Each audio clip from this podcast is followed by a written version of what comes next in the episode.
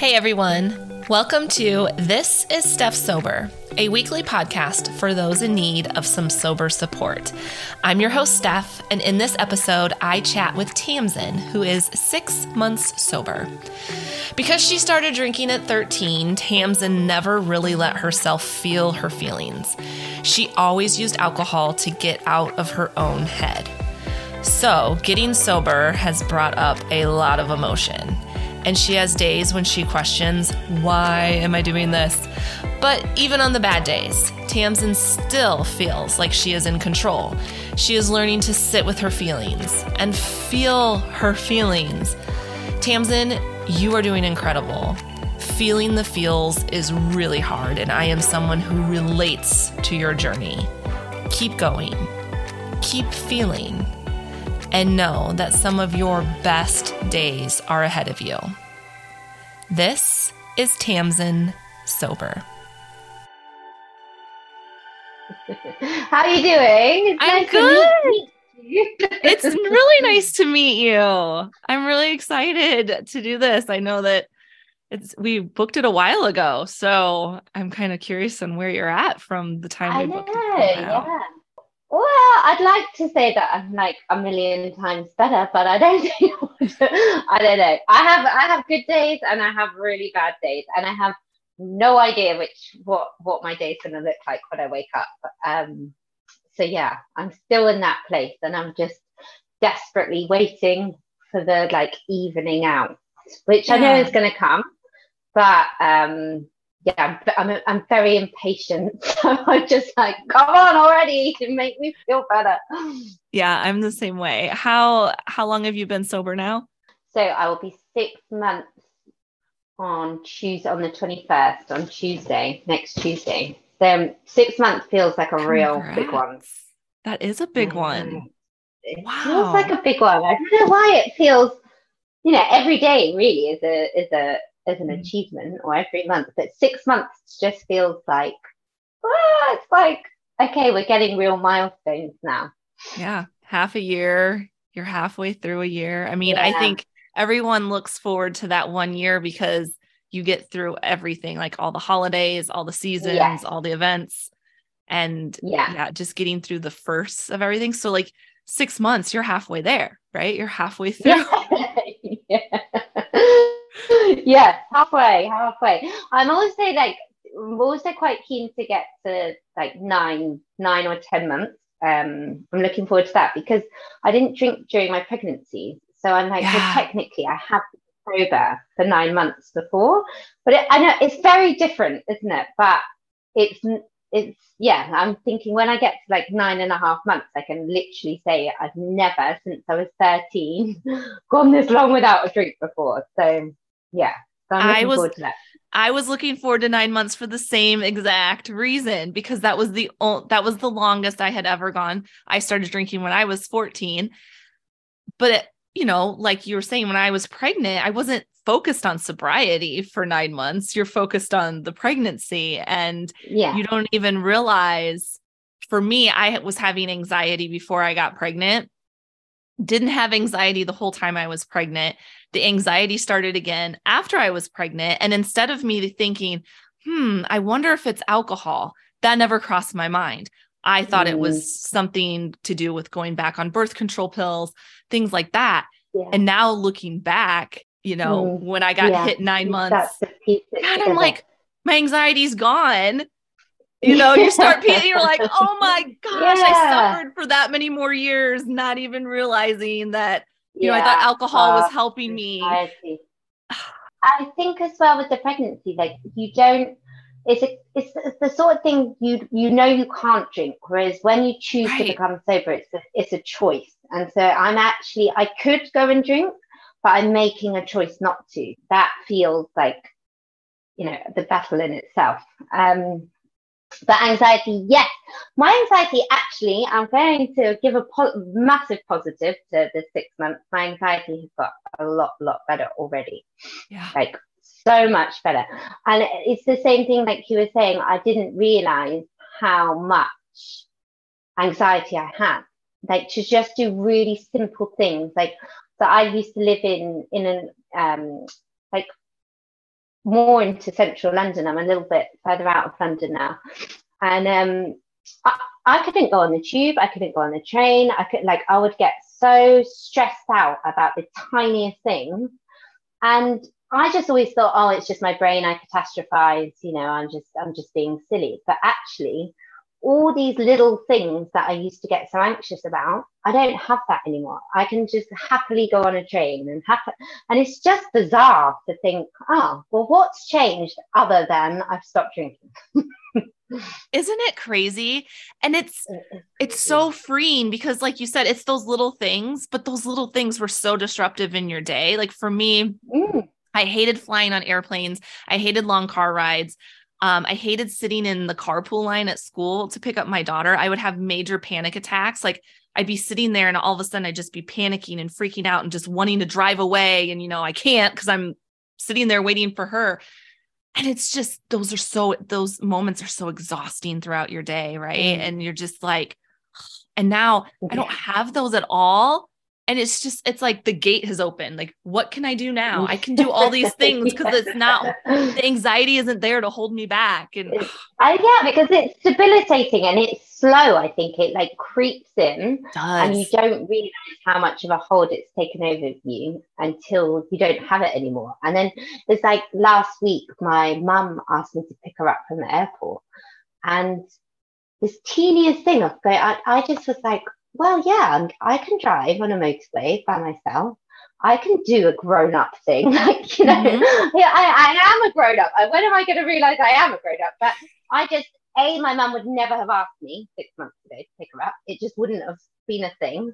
And the fact that I can go and do things like that is just, that is the, yeah, the freedom of, of choice, I suppose, because I think when you're when you're so stuck in the drinking, you've got no choices because all your choices are leading to, well, no, I won't drive and pick you up because I'll, it'll be evening and I'll be drinking, or no, I'll have a hangover, or no, you you just don't have the options that you you have when you don't drink. It is. It's free. It's freedom, and the further along you get in sobriety, it's just the more you start realizing all these things that are available yeah. to you now that you like you said the time you know you're not caught up in worrying about i'll be drinking in the evening so i can't do that. Um it's just oh, it's awesome.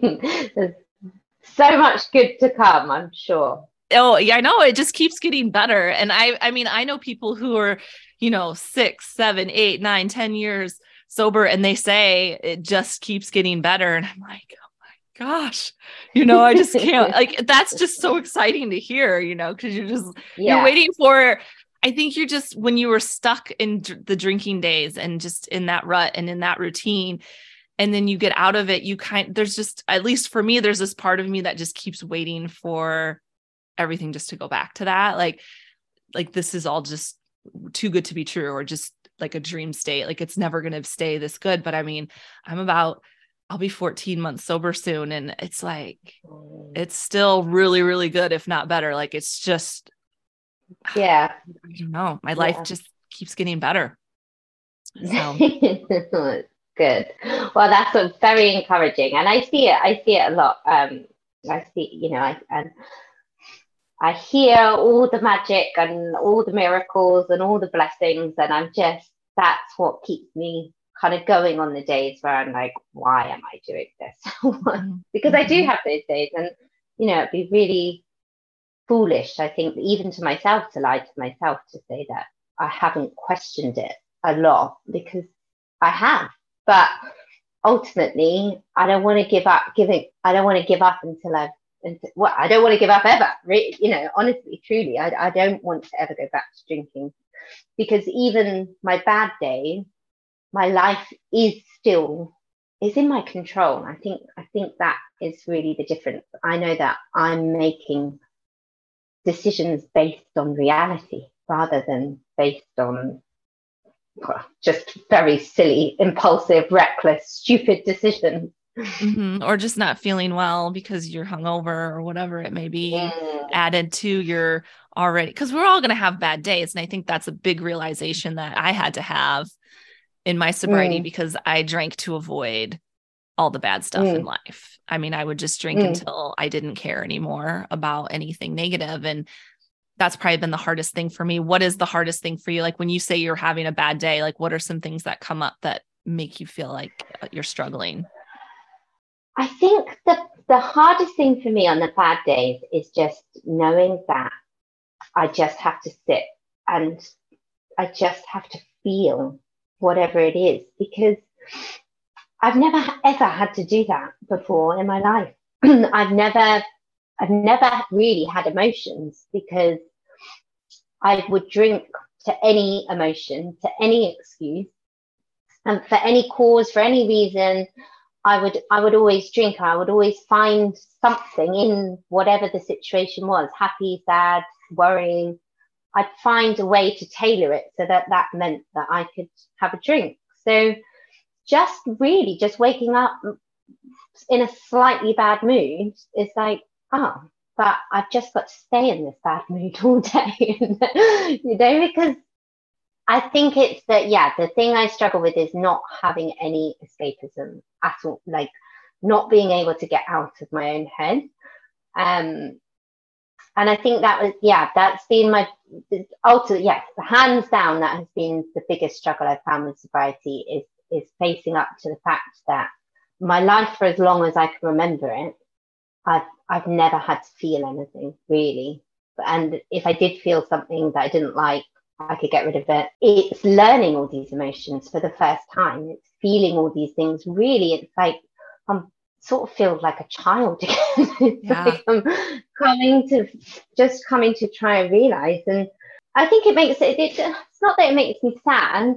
Um, it's just really hard to explain, I think, to especially to people who who haven't had alcohol issues or you know to try and to try and articulate it to say i don't know why i'm feeling bad today i just am i'm just not stable in my own brain yet and i guess it's the stigma and the, the, the things that come with thinking that oh maybe i've got men- maybe i am actually really men- you know mentally unwell which is absolutely fine you know there's no there, there shouldn't be any shame in in, in mm-hmm. having that but when you realize that mm-hmm. maybe you drank for that reason but like mm-hmm. i think i'm starting to to think to myself oh actually maybe alcohol was my medicine for a really really long time and i just never realized it because and then now that that medicine's gone i've got to just sit with i've got to sit in my brain and i've got to feel these thoughts and i've and i've got to start figuring out whether how to regulate them and and how to get away you know how to make them more manageable and mm-hmm. how to not spend so much time in my own head it's like there's two choices i'm either in my head or I'm off my head. and yeah. neither of them are where I are where I really want to be, if I'm honest. You know, I don't I don't I don't want to be in my head and I don't want to be off my head. So it's just a real learning curve to just be, to just to just be level. Yeah, I can relate to all of that. I actually got a tattoo on my arm at seven months sober that says feel it all Mm. And it is for that reason. It is my reminder when things are getting tough that I need mm. to sit and feel it. And yeah. one thing I tell myself is if I'm sad, I don't say I'm sad. I say I'm feeling sad because if I just say I'm sad, I'm owning it. If I say I'm feeling sad, then I can let it go. Because when you when you identify as a feeling, it's a lot harder to let an identity go than to just release something that you're feeling because we're going to feel different things throughout the day sad, happy, scared, excited, all those things. And so if we can just no, just notice that every emotion is just that. It's just an emotion. It comes and goes. The good and the bad, they all come and go. And that is why I got that tattoo to feel it all because when I was drinking, not only did it take away the bad the bad feelings, but I noticed that I was losing the good stuff too because alcohol doesn't mm. pick, it numbs you out completely. So then I just was like mm. at this weird baseline all the time. And I wasn't ever allowing myself to grieve things, to feel things that were uncomfortable, um, to to even confront things that bothered me. You know, I, I don't like confrontation, so I would just drink. And talk and when you're talking about how sometimes you just feel sad but you don't even know why you're feeling sad like you just wake up and you're like i'm sad. I remember going through that and i still sometimes have those moments. And what i think it is for me personally is all of those things that i pushed down from 14 and i'm i'm almost 43 so from 14 to 42 mm. all those things i pushed down they didn't go away they're they're mm. still there. So now they're coming up and I might not know why I'm feeling sad because it's an old emotion that I pushed down. Yeah. And so I don't remember because it could have been something that happened to me, you know, when I was 15 that I really don't remember, but I never processed it correctly because I really feel we have to process these emotions correctly or they become anxiety and they become all these things. And so what I would do is days that I would feel sad. And even if I couldn't, I, because sometimes, you know, yeah, if you can name it, you can tame it, right? If you can t- name it, you can be like, okay, this is what's going on, work through it. But the days I couldn't, I would just put on a meditation of some sort or just sit and I would just let myself feel it. And I would just let myself cry. And I just tell myself, it's okay. It's okay to be sad right now. Just let it out. Yeah. So I would cry over think, things I didn't even know what I was crying about. I know. I know, and I think I think that is it's just a, it's just a learning curve. It's just and actually every time every day that I would feel now, you know, every day that I'm feeling something different or feeling sad, like you say, maybe that is an old thing that that that I've buried that has come out and now that's gone. That's one day closer to getting more comfortable more used to or or getting these whatever they are, these demons or you know, actually mm-hmm. getting them out of me for the first time. So I think the way I just keep really looking at especially this early phase is I've got I've got to go through it there is no there is no shortcut there is no instant pill that i can take or or instant fix and because i'm so used to you drink one drink two drinks and then it all goes again. So not having an instant fix is hard but ultimately it's going to be worth it. And i know that and that and that is the magic of it. That i just was very naive when i first just, like really knew that this was the absolute decision and that was it, alcohol was no more for me. I just sort of naively thought that within a month, or even really within a few days, as soon as that, you know, that last hangover wore off, I just thought, well, everything's going to be fixed and my life is just going to be magical. And I, and I had no idea what I was actually letting myself in for emotionally, um, what was to come. So all those first feelings that come up, then it is going to get easier and it is going to get brighter. And to put a positive spin back on that, like you were saying about, you know, it doesn't it doesn't discriminate the good and the bad. Um, the joy that I feel now, if something does make me laugh or make me smile, or is just 10 million times stronger yes. than it has ever been.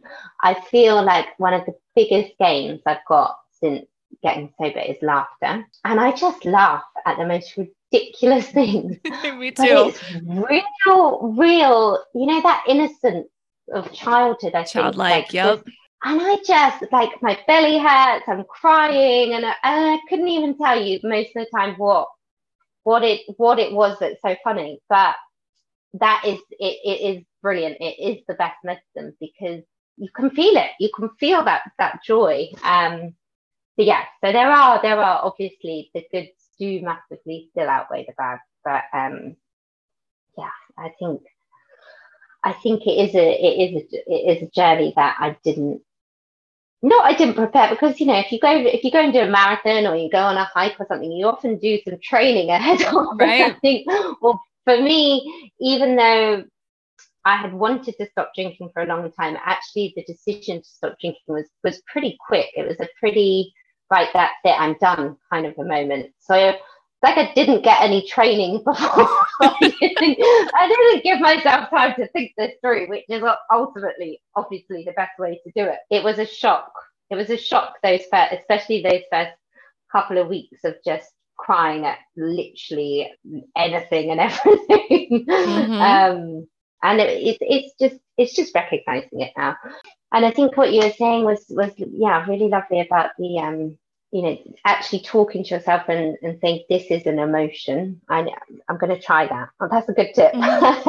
Mm-hmm. yeah. it's also just about being kind to yourself, and it I is. and I really really struggle with that too. I struggle to give myself enough of a break. I'm really hard on myself to be like, but I should be happy and I should be this and I've got everything that I want and you know, and all of those things are true, but I'm also allowed to just sit and go, this is really tough today.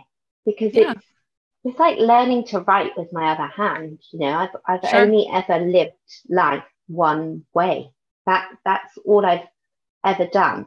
So yeah, it's going to take time. It's not it's not overnight. Um, I'm saying all this as if I, I should I should be telling myself all of this every day, but I am really hard on myself, and I think that makes you know that doesn't make it easier.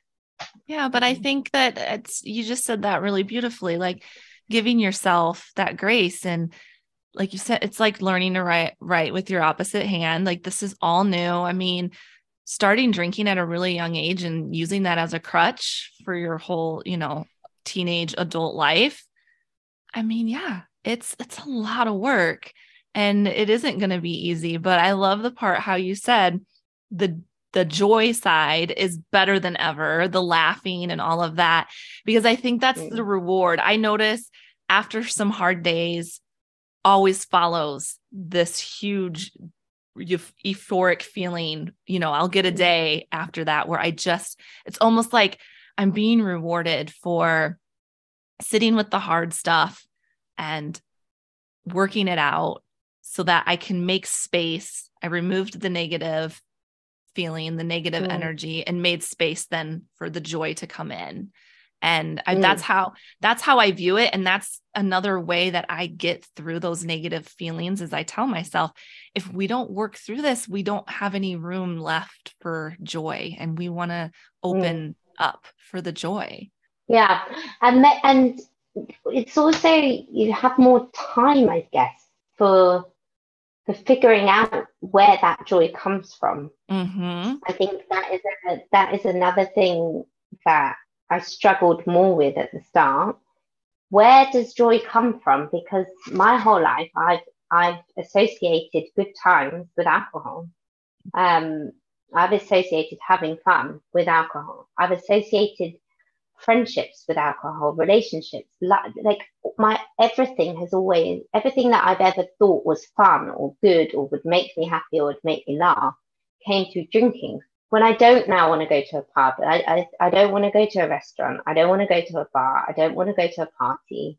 Um, so where else is my joy going to come from? And that can be quite scary, but it's also it's really quite liberating to think that. so I'm I'm 36 and it's like right I'm 36 and I can pretty much start afresh. It's like I can carve out now I've got the opportunity to realize what I actually enjoy, what I want to do, what I never thought I never thought was interesting, but actually it's really, really interesting. You know, it's like it's like I've got this whole new world to explore, and that's that's really that's really exciting in itself.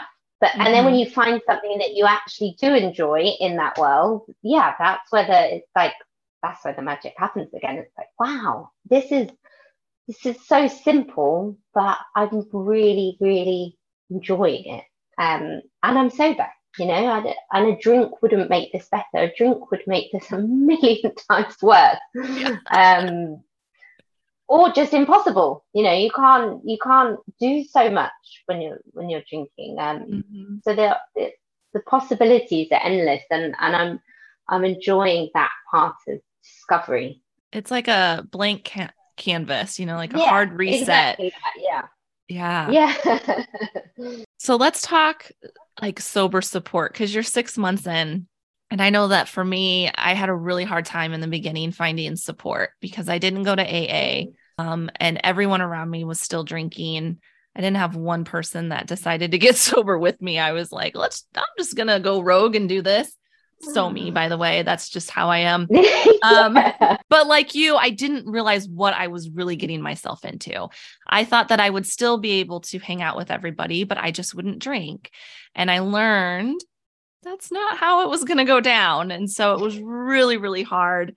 Do you have friends that are sober? Have you made new friends? Where are you at with that? So I, I'm really lucky because my mum um, got sober about three, nearly three years ago. Um, okay. And my my mum was one of my, was one of my biggest drinking buddies, actually. Um, and our our family is very much a party sort of drinking family, and um, so I I don't think if I hadn't seen the transformation in my mum, it would have been as easy for me to. I mean, it, not that it has been easy, but and it right. still took me two and a half years of her being sober for me to to give it a go. But that was yeah a clear inspiration because she looks better, she feels better, she's happier, and she does not miss alcohol at all. Um, and her life hasn't really had to change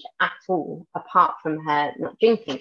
I've got a different relationship with alcohol. So my, you know, my my journey is different to hers. But I do think without, I think if my mum hadn't have got sober, we'd both still be stuck in that in that drinking pattern without, you know, neither of us would have addressed it. So I'm really will always be so thankful for setting, you know, setting that example. But with yeah. that came its own issues, I suppose, is that she became a lot less tolerant of my behaviour, obviously because she was sober i used to always have my my mum's house as my kind of escape um, either from the children or from, from my husband who um, you know rightly so became quite controlling over and monitoring of my drinking so i would go over to to stay at my mum's house for the weekend and then i could pretty much get away with anything i wanted and behave however i wanted but the more sober my mum got the less tolerant she became of that behavior. Um, and so I kind of just lost my ally and I lost my alibi. I lost I lost my freedom in that sense. So that again, I've had loads of different versions of drinking um, throughout the years. But ultimately, towards the end of my drinking, what had changed massively is I didn't really have anywhere to go or anyone to go with. And so that kind of brought, I suppose it brought it abruptly to its knees. I did actually decide to go to AA. Um, and I don't, I don't, I don't know why it caught, why wasn't that I'd ever tried to get sober properly. I mean, when I was much younger, when I was about 22, I did go to a drug, like a young drug and alcohol counselor place because I knew, I, you know, I knew back then that I, it, my, my behaviors and my my relationship with alcohol was was really not healthy. Um, but I didn't. I actually said to them when I, I can remember the first session I had with that counsellor, saying, "I'm here because I never want to have to go to AA. Um, I never want to have to not be able to drink one drink in my life." And obviously, I mean, it didn't. It, it didn't work. Um, I I wasn't ready at all, and I was yeah. It so so it wasn't. It was a waste of time, but it didn't it wasn't a real attempt into recovery. Mm-hmm. And every other attempt I've made has been very secret in my own head. I've sort of said to myself, right, just see if you can get this, just see if you can get to a week, or just see if you can go to that party and not drink, or you know, the I mean, the constant battle of moderation was just yep.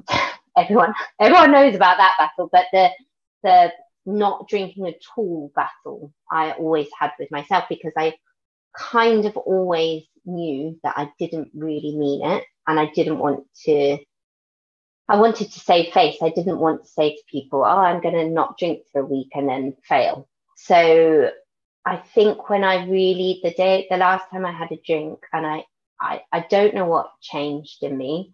It, it wasn't like, a, it wasn't a massive horrendous rock. I mean, it wasn't good. It wasn't one of my best um, performances, but it was, you know, I've, I've, had worse things happen, I suppose, that could sure. be classed as rock bottoms. but something just clicked in me that day. And the game was up for me. And mm-hmm. I just was like, I have to do something differently. I, it's not enough to just say I'm gonna, I'm, I'm just gonna try really hard. Um, and I wanted to show myself more than even than anybody else. I wanted to show myself that I was actually serious about it, and I wanted to sort of strike while that iron was hot because mm-hmm. I was so determined, and I was so I think what really just ultimately what happened is I just for the first time ever accepted that I have issues with alcohol. And as simple as that sounds, until you can accept, really accept, like as soon as I, when I had to look at myself and go, I cannot ever really, I've never been able to, I'm never going to be able to be a healthy drinker or a normal drinker. Like everything in my whole life has revolved around this substance and all the good, all the bad, all the carnage, all the chaos, all the destruction.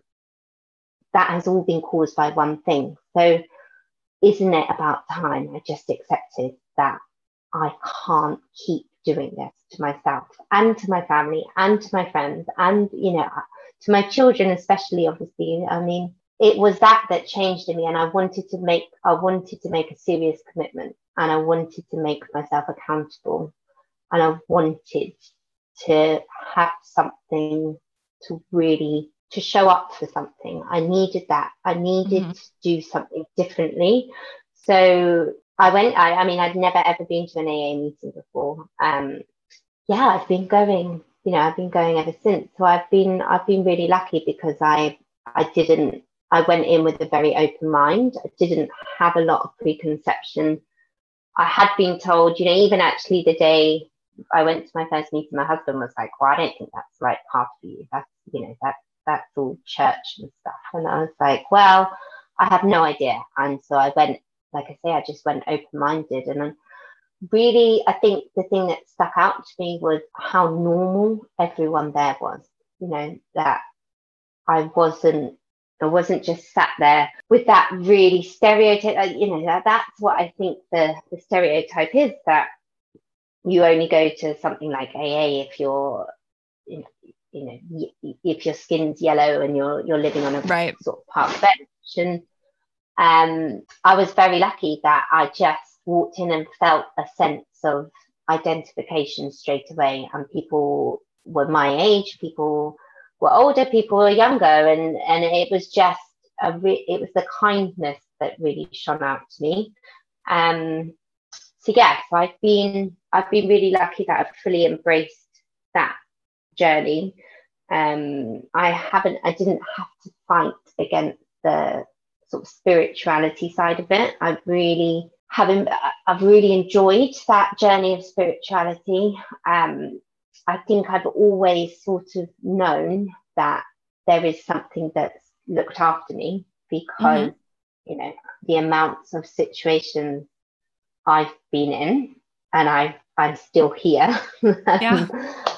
you know, there there there is I used to always I I used to joke about it actually, which is not you know, when I when I think now, I think it they, it wasn't funny, but I used to think I was like the cat with nine lives, like because I just always somehow made it un, unscathed.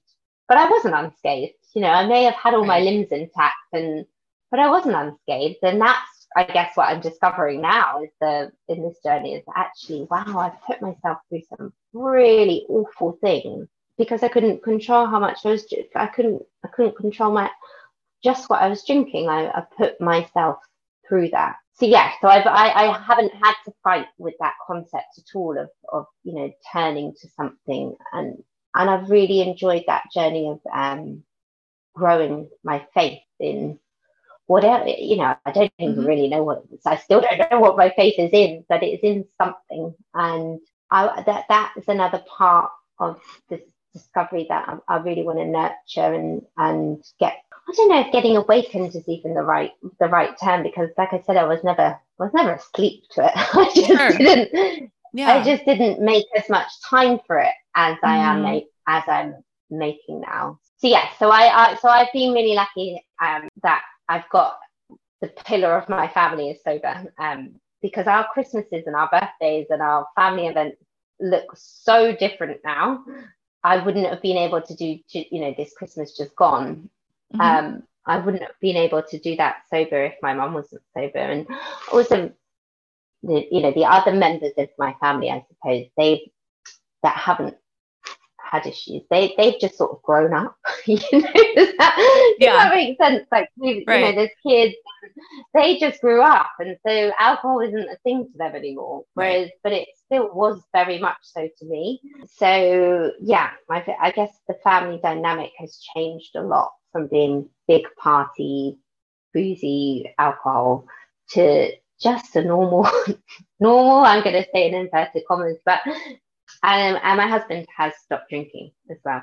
Um, I was going to ask what his relationship was like with alcohol. So was he a drinker prior to you getting sober? He was no, not really. I mean, he drank more in his twenties than he did in his thirties, but he still, I suppose, drank drank in his thirties. But um, he had the the gift of really terrible, and I say it's a gift. He would say it's obviously a curse, but he had the gift of really terrible, terrible hangovers. Just from even like small amounts of alcohol would make him feel awful for days. Whereas those hangovers didn't catch up with me until quite more recently, I suppose. And they weren't enough to stop me, you know. I would feel mm-hmm. horrific, but mm-hmm. I forgot about that the next time I wanted to drink. Whereas he didn't. He was like, oh no, I he, he had that discipline to think if I have another drink, I'm going to feel awful. His drinking changed the closer you, you know the, the closer that we got because he was always having to look after me or um, check that I was going to get home again. You know, if we were both out of control, then what's going to happen? So he kind of had to take on that um, minder kind of a role. So mm-hmm. he drank less. And yes, so, so before before I stopped, before he stopped, his he he could have one or two drinks at home, no problem.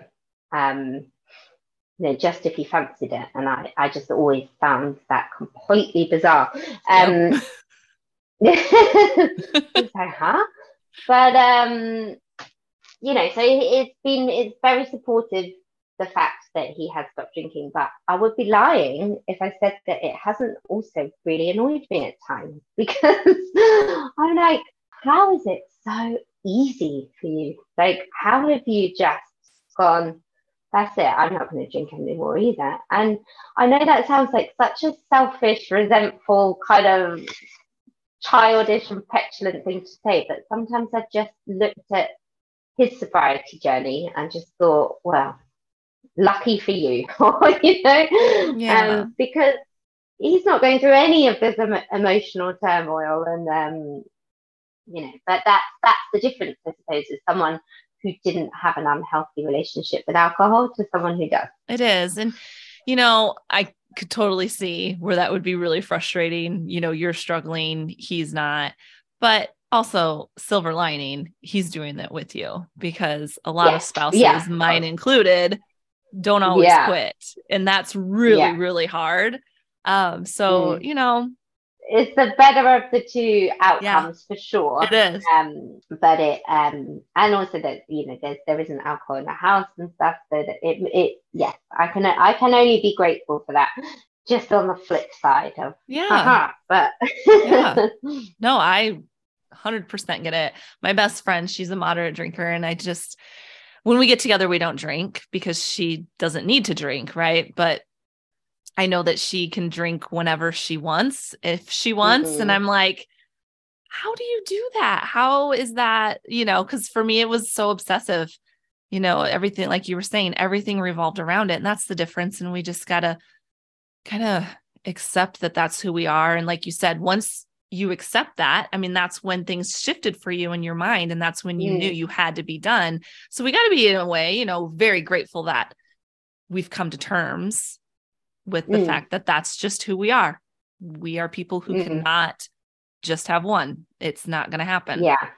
And I think it's actually so simple when you put it like that, isn't it? it, it it's just that is all you really need to understand about yourself. And it's like, if I had a nut allergy or if I had right. a seafood allergy or something, it's people will probably go, Oh, that's a shame that you don't get to eat that pistachio thing. And it's like, yeah, that's a shame. But it does it's not the same really, is it, with alcohol? You, you, you can't really turn around to someone and say, Oh no, if I if I drink that, well, wait and see what happens to me because you might think I'm a really nice person now, but within an hour, I can assure you, you'll either be my best friend or my worst enemy. I, I wish it would be that way where if you tell someone no alcohol and and I do not mix like mm. that they would just accept it why, why I I wish there wouldn't have to be this. Well, why? Do you have a problem? Mm-hmm. You know, like yeah. you, like you yeah. said, you tell someone you can't have pistachios, they don't dig deep into why you can't have pistachios. They're just like, yeah. oh, well, I wouldn't want you to feel bad for having one. And that's how people should treat you when you say, I don't drink. You know, they should be like, well, yeah, then I respect that. I don't want you to feel bad. But it's more of their relationship with alcohol. Don't you feel like the people that are questioning you or having an issue with it it's because mm. they have a, a, un, you know an unhealthy relationship themselves that they're dealing with and they're putting it on a pedestal and not seeing it as an issue mm. that's usually what i try to tell myself when those things come up and people question yeah i think the most irritating thing i get um that the thing that irritates me the most is when people say oh but you know you didn't drink every day or you didn't drink mm-hmm. first thing in the morning and and it's like they can't quite grasp the concept that you don't have to be, even as I was saying earlier, that stereotype. You don't have to be that way to have had an issue and suffered a lot. You know, it, there, there is a lot of suffering that comes with even even just being a binge drinker. There's that it's you're constantly on a roller coaster of up and down and up and down, and it's like when is it going to be enough? to just say alcohol and I did, you know, we, we didn't agree to in society in general. I mean, right. Like, when is it to be enough that you don't have to be on a liver transplant list to for people to think that you know it's ruined enough of your life that it, right so for people to not think you're being dramatic about it because that's how i always yeah. felt like yeah. people thought i was being overly dramatic and they were like well you didn't have mm. a problem and I agree with you. It's not a fair statement to ever tell someone if they have a problem or not with alcohol because that's a personal thing. And it mm. really, mm. you know, there were it took me years of telling people that I felt like my my alcohol was an issue and them saying, "Oh, no, no, no, no. You don't have a problem. You mm. don't drink every day." And that's all I needed to hear to keep going with the alcohol, right? And that's all I needed yeah. to hear to, you know, or they'd be like, "Oh, just try to moderate, you know, just drink you're drinking, you know, four nights a week. Let's just, you know, how about we all cut down to two? Like, cause it was a big group effort half the time. And it's like, this is where the craziness is happening. Like, yeah. this is where you think you're in control, but it's the opposite. The alcohol is completely yeah. in control of you. And that just com- continues to fuel the denial, doesn't it? It does. You've got, there's yeah, that's all you needed to hear. Yeah because there is something wrong with like unfortunately there is something wrong with you if you can't if you don't have to think about it then you're mm-hmm. in control over it yep. if you think about it non-stop all day every single day and, and and face the repercussions of it and and dread it and and anticipate it and you know, that's just it, there's not a lot of room left in your brain for other things it's really exhausting it's really draining isn't it it doesn't or shouldn't ever be about the consumption, like the consumption, the amount you drink or how often you drink. It's the behavior that comes comes with that. So it didn't actually towards the you know in the last couple of years i think maybe because of the sleep deprivation or whatever it would only take maybe two or three drinks and i would my brain would switch to that monster that came out with, in mm-hmm. alcohol I think living in that fear of never knowing what which way you are going to go can be can be really frightening. Um, it could be really frightening to not even trust your own self. Like I had no trust in myself because I would never actually start drinking with the intention of being that person that was angry and aggressive and nasty and you know so selfish that I would just disappear off into my own world and not care about anyone, including my you know including my children. Mm. That behavior didn't come from you know sitting in my bed drinking all day, 24 hours a day. That behavior just purely came from a reaction to, to putting a few drinks in, in me. It's just something that I don't think ever really gets talked about that much in the sense of how such a readily available drink can completely change you as a person. You know, it is like I've spent my whole life with two personalities, and yeah. Which one is, you know, which one is actually real? Which which which version of me is the real is the real me? Because people say the truth comes out when you drink. So there's all those nasty things that I would never even contemplate saying sober. Is that how I actually think? Or is that just the devil coming out in a different way or form? So I think that's been a real eye opener for me to to kind of to really accept that it wasn't actually not that it wasn't my fault because I have to be accountable for the fact that I knew that I could turn into that person if I had a drink and I had the drink anyway. But yeah, it's it's never it should never be about how much you drink. It is what effect alcohol has on you. Thank you for listening to the podcast today. Remember, I am just a woman on a mission to normalize sobriety and living a sober lifestyle. I am not a licensed therapist or a doctor please, if alcohol is causing serious physical or mental health issues, seek professional help. If you enjoyed the podcast, be sure to hit follow so you don't miss any future episodes. Also, leaving a five star review will help this podcast reach more people like you in the sober community. It's an easy way to spread the word in normalizing a sober lifestyle. You should never feel alone in sobriety, so feel free to reach out to me via email or through my Instagram account at This Is Steph Sober. Links to both are listed in the show notes.